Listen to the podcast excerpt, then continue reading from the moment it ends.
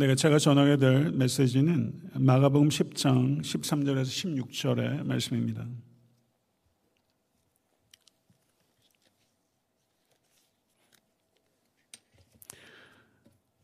봉독하겠습니다.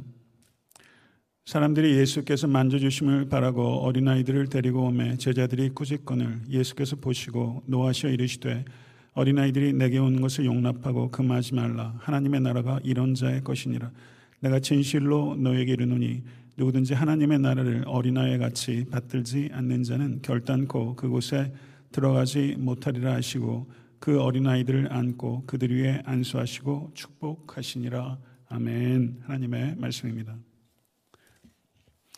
아, 제임스 가바리노라는 미국 시카고의 로욜라 대학의 교수는 Raising Children in a Socially Toxic Environment 라는 책을 썼습니다. 번역하자면 사회적으로 매우 유해한 환경에서 자녀 키우기가 되겠습니다. 아, 거기에서 이 제임스 가바리노 교수는 어린아이들을 광산의 카나리아에 비유했습니다. 카나리아 제도가 원산지인 카나리아라는 새는 노란색 깃털을 가진 작은 새입니다. 이 카나리아는 산소 포화도에 매우 민감합니다.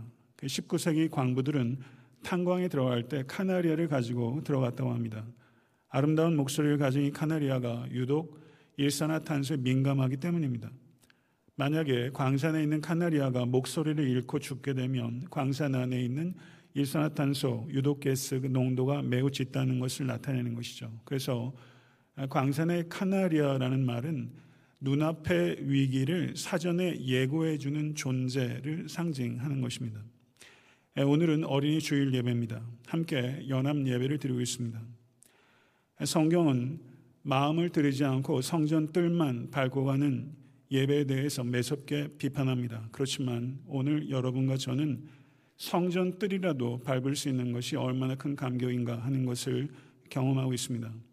코로나 바이러스가 강타한 초유의 상황 속에서 어린아이를 키우는 부모된 입장에서 아이들이 살아가야 하는 세상은 분명 지금보다 훨씬 유독가스가 짙어진 위험한 광산과 같이 될 것이라는 것을 예측합니다. 카나리아와 같이 예쁘고 소중한 우리 아이들을 어떻게 키울 것인가 하는 것은 비단 자녀를 키우는 부모에게뿐만이 아니라 next generation을 키우는 교회의 중차대한 소명이라고 할 수 있을 것입니다.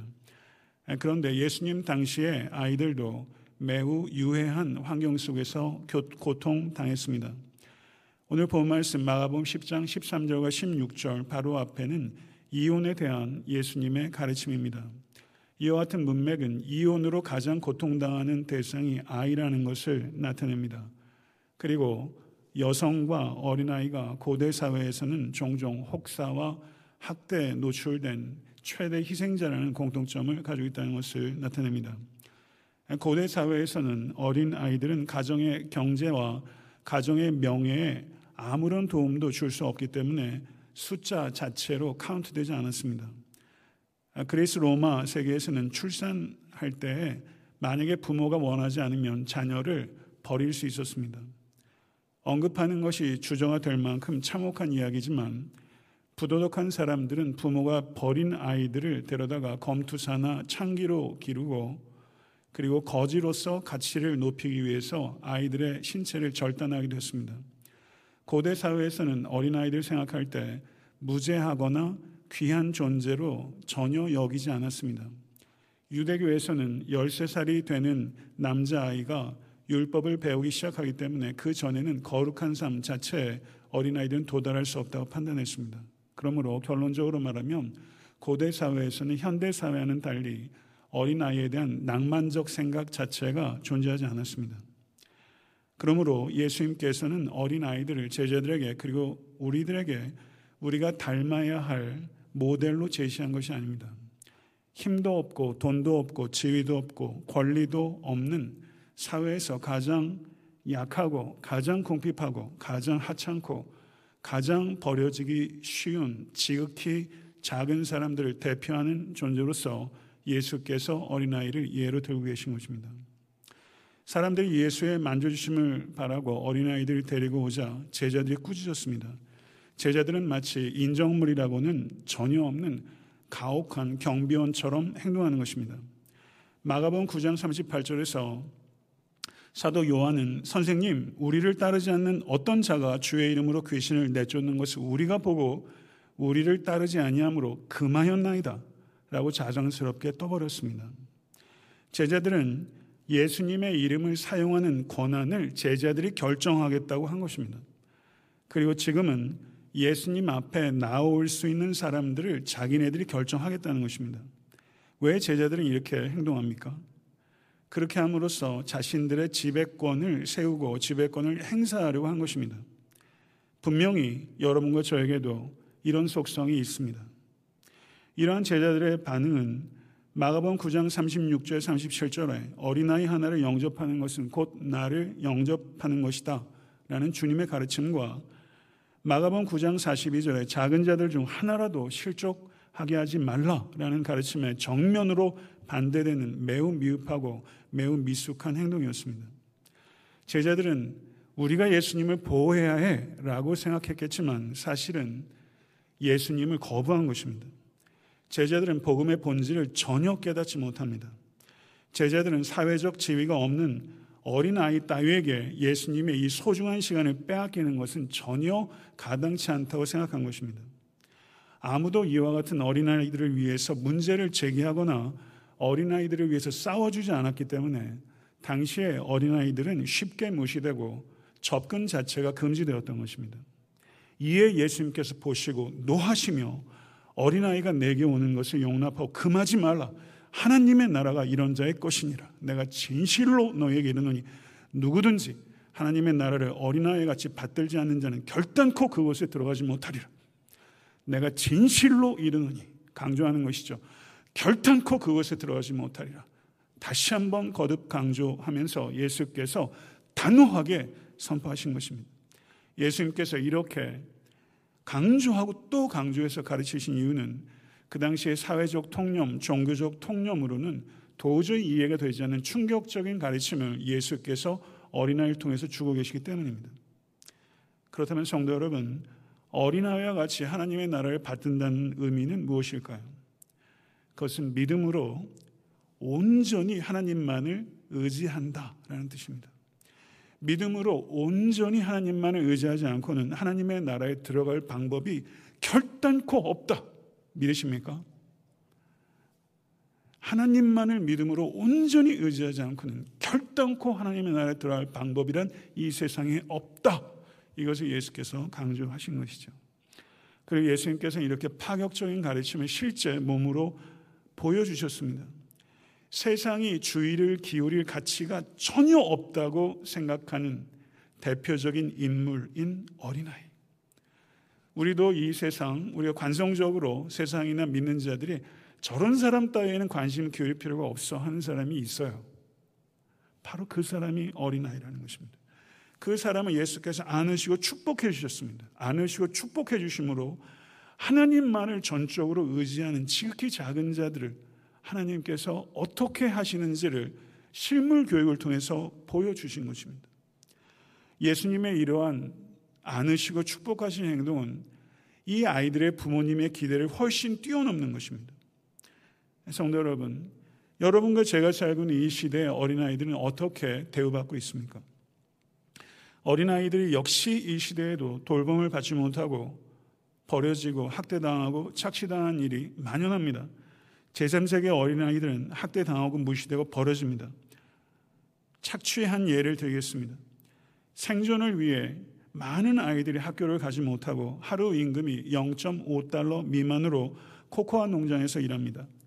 그들은 험한 산길을 걷고 아무런 보호 장비도 없이 강력한 살충제에 노출돼서 일합니다. 그들은 어른들이 들기에도 위험한 크고 날카로운 칼을 사용해서 단단한 코코아 껍질을 벗기고 장기간 뜨거운 햇빛에 노출돼서 그것을 말리고 자루에 담아 제품을 공급합니다.